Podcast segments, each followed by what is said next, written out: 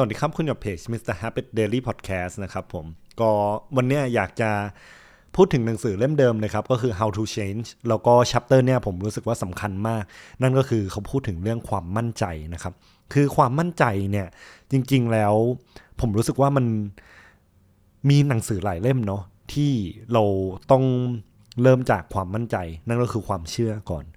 อย่างเช่นถ้าเกิดเราดูที่หนังสือ Quick Brain ของคุณ Jim Quick เนี่ยเขาพูดถึงเรื่อง mindset ก่อนนะว่าถ้าเราอยากจะเปลี่ยนเนี่ยเราก็ต้องเชื่อก่อนถ้าเกิดเป็นทางด้านคุณ James Clear Atomic Habits เนี่ยคือเขาก็จะพูดถึงทางด้านตัว identity based habit ว่าเราต้องเชื่อครับว่าเราเป็นคนแบบไหนเราก็จะสามารถทำพฤติกรรมตามคนแบบนั้นได้นะครับซึ่งตัวเนี่ยเรามาเจาะลึกที่ความมั่นใจกันเลยดีกว่าครับว่าเฮ้ยเราอยากจะสร้างความมั่นใจในการเปลี่ยนแปลงเนี่ยเราสามารถสร้างได้อย่างไรบ้างนะข้อหนึ่งนะครับก็คือลองเปลี่ยนจากผู้ฟังเป็นผู้ให้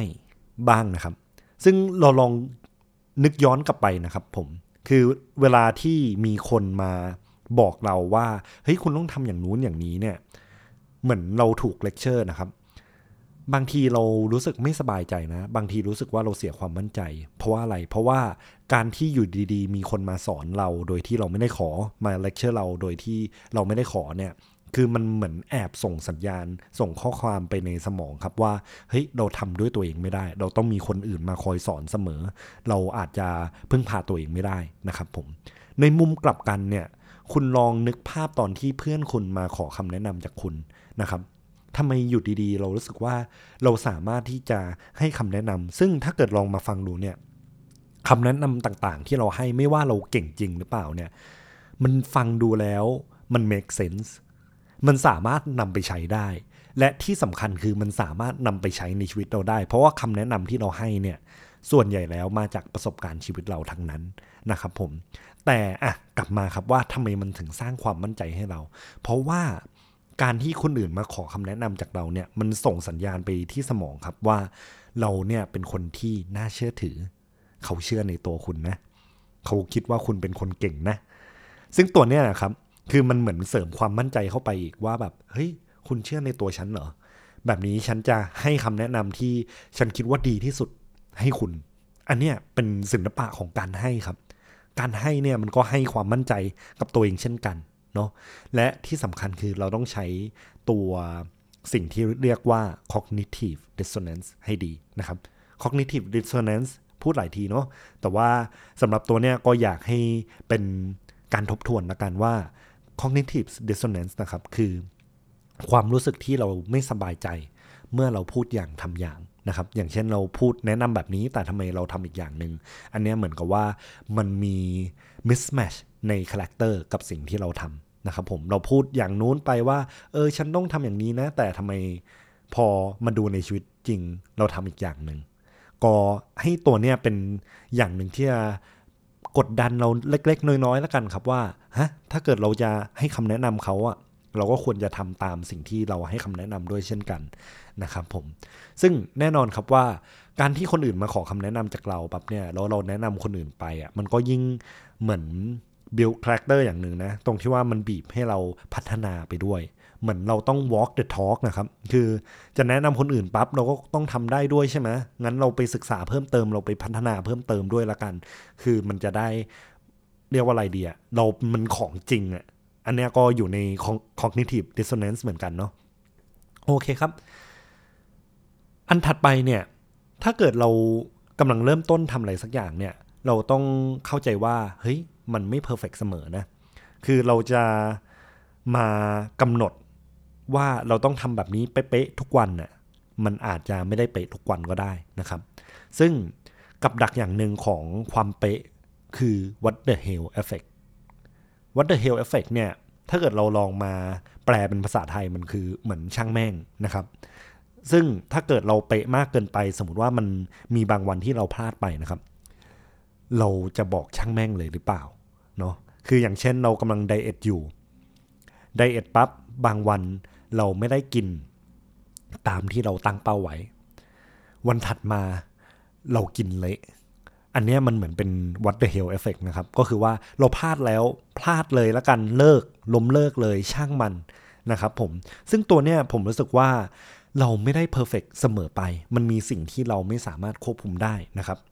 อันเนี้ยเราอยู่ในชีวิตที่มันมีการเปลี่ยนแปลงเสมอเนาะเพราะฉะนั้นแล้วการที่เรายืดหยุ่นเนี่ยถือว่าเป็นข้อดีมากเลยแล้วก็สำหรับวิธีการแก้ตัว What the hell effect ได้เนี่ยก็คือให้โอกาสที่เราจะทำพลาดไปนะครับ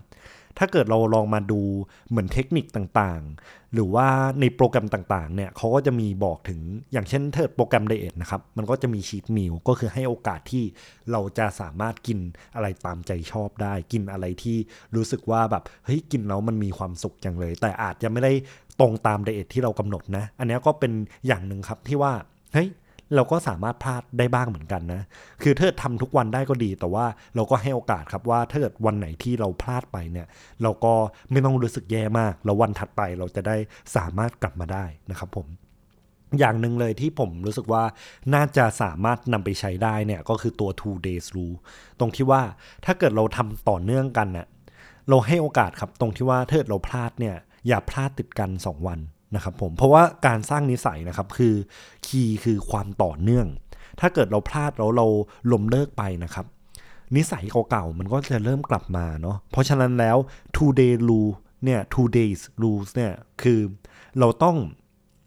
ให้โอกาสตัวเองครับพลาดได้แต่อย่าพลาดเกิน2 วันนะรีบกลับมานะครับรีบกลับมาตามนิสัยที่เราต้องการนะครับผมโอเคอย่างที่3เลยละกันเมื่อกี้เราพูดถึงเรื่องจากผู้ฟัง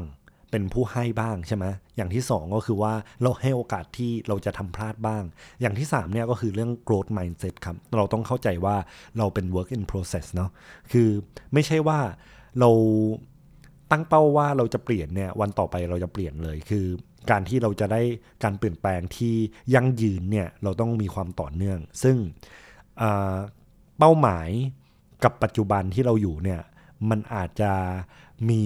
เส้นทางที่เราต้องเดินตามนะครับคือเราไม่ได้เกิดมาปั๊บเราเพอร์เฟกต์เลยหรือว่าเราไม่ได้เกิดมาโดยที่ถูกกำหนดว่าเราต้องอยู่แบบปัจจุบันเนาะเพราะฉะนั้นแล้วการที่เราเดินตามเส้นทางไปเรื่อยๆเนี่ยอย่างน้อยเถิดเราเดินทุกวันเราก้าวหน้าทุกวันเนี่ยมันเห็นความคืบหน้าไงเราต้องเข้าใจว่าเราเป็น work in process อยู่เรากำลังพัฒนาอยู่นะครับอันนี้ยังไม่ใช่จุดที่อะไรดีถ้าเกิดเป็นฟรีซ่าใน Dragon Ball เนี่ยมันก็เหมือนแบบเฮ้ยคุณยังไม่ได้เจอร่างสุดท้ายของฉันเลยนะครับแต่ในการสร้างนิสัยเนี่ยมัน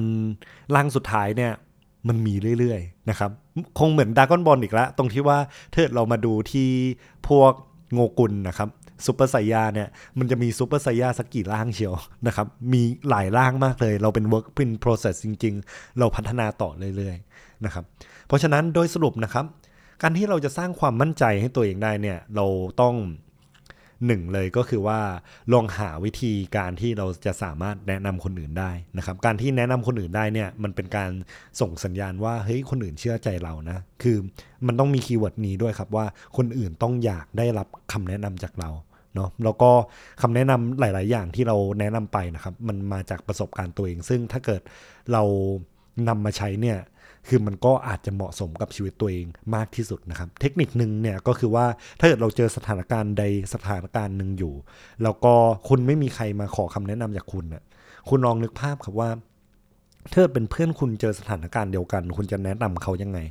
ก็ลองจดไว้ครับถือว่าเป็นการอาจจะเป็นเทคนิคการพูดคุยกับตัวเองอย่างนึงเนาะอย่างที่2ครับก็คือว่าโอเค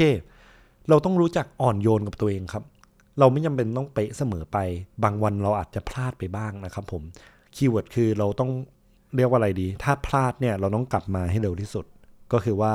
พลาดปั๊บอย่าพลาดยาวนะครับพลาดแล้วเราพยายามเรียนรู้จากมันแล้วก็พยายามที่จะกลับมาให้เร็วที่สุดและแน่นอนครับอย่างที่3คือเรื่อง growth mindset เราต้องเข้าใจว่าเราเป็น work in process เนาะคือสภาพเราตอนเนี้ยเรากำลังพยายามก้าวหน้าไปข้างหน้าอยู่ก้าวหน้าไปตามเป้าหมายที่เราตั้งไว้อยู่นะครับซึ่งถ้าเกิดเราทำทุกวันเนี่ยอย่างน้อยเรามีความคืบหน้าแค่วันละ 1% ก็ยังดีนะครับอันนี้ก็ไทยอินตัวและเส้นจาก Atomic Habits นิดหน่อยโอเคครับขอบคุณที่ติดตามเพจ Mr. Habit Daily Podcast นะครับแล้วแน่นอนครับว่าเอพิโซดเนี้ยเนี่ยถ้าจะให้เครดิตเนี่ยผมต้องให้เครดิตทางหนังสือของคุณ Katie Milkman นะครับ How to Change เนาะสำหรับใครที่ตามเพจผ่าน YouTube ก็อย่าลืมกดไลค์กด Subscribe นะครับแล้วก็แน่นอนครับในเอพิโซดนี้เนี่ยผมอยากจะชวนเพื่อนๆเนี่ยลองมา exercise กัน exercise ในที่นี้ก็คือว่าการที่เราจะได้ประโยชน์จากตัว Mr. Habit มากที่สุดเนี่ยผมอยากให้ทุกคนลองเขียนสรุปหรือว่าเขียนว่าเราจะสามารถนำคอนเทนต์นี้ไปปรับใช้ในชีวิตได้อย่างไรนะครับลองพิมพ์มาในคอมเมนต์ก็ได้ครับหรือว่าถ้าไม่อยากแชร์เนี่ยไม่เป็นไรครับลองเก็บไว้กับตัวเองลองเขียนจดโน้ตไว้ใน journal ของตัวเองก็ได้ครับว่าหลังจากได้ฟังนี้แล้วเนี่ยเราจะสามารถนำเอพิโซดนี้ไปใช้ประโยชน์ได้อย่างไรเพราะว่าสุดท้ายแล้วฟังอย่างเดียวเนี่ยคือมันก็เป็นข้อมูลเนาะแต่ถ้าฟังแล้วนำมันปรับใช้ได้เนี่ยมันจะเป็นประโยชน์กับตัวคุณจริงๆนะครับผมแน่นอนครับว่าถ้าเกิดเรามีข้อคอมเมนต์อยากติชมตรงไหนเนี่ยก็สามารถคอมเมนต์ได้เช่นกันตอนนี้ก็อ่านคอมเมนต์ทุกอันแน่นอนครับส่วนใครที่ติดตามผ่าน Apple Podcast หรือว่าตัว Spotify เนี่ยก็สามารถทำได้เช่นกันเนาะกด Follow กด Like กด Share แล้วแน่นอนครับว่าในตัว Apple Podcast เนี่ยมันน่าจะมีรีวิวว่าเอพิโซดเนี่ยเป็นไงก็ลองใส่ตัวรีวิวได้ครับว่าเราจะนำตัวข้อคิดเนี่ยมาปรับใช้กับชีวิตเราได้อย่างไรนะครับขอบคุณที่ติดตามเพจ Mr. Habit Daily นะครับอันนี้มีอัพไว้ทุกวันเลยนะครับผมก็ไว้ติดตามกันครับ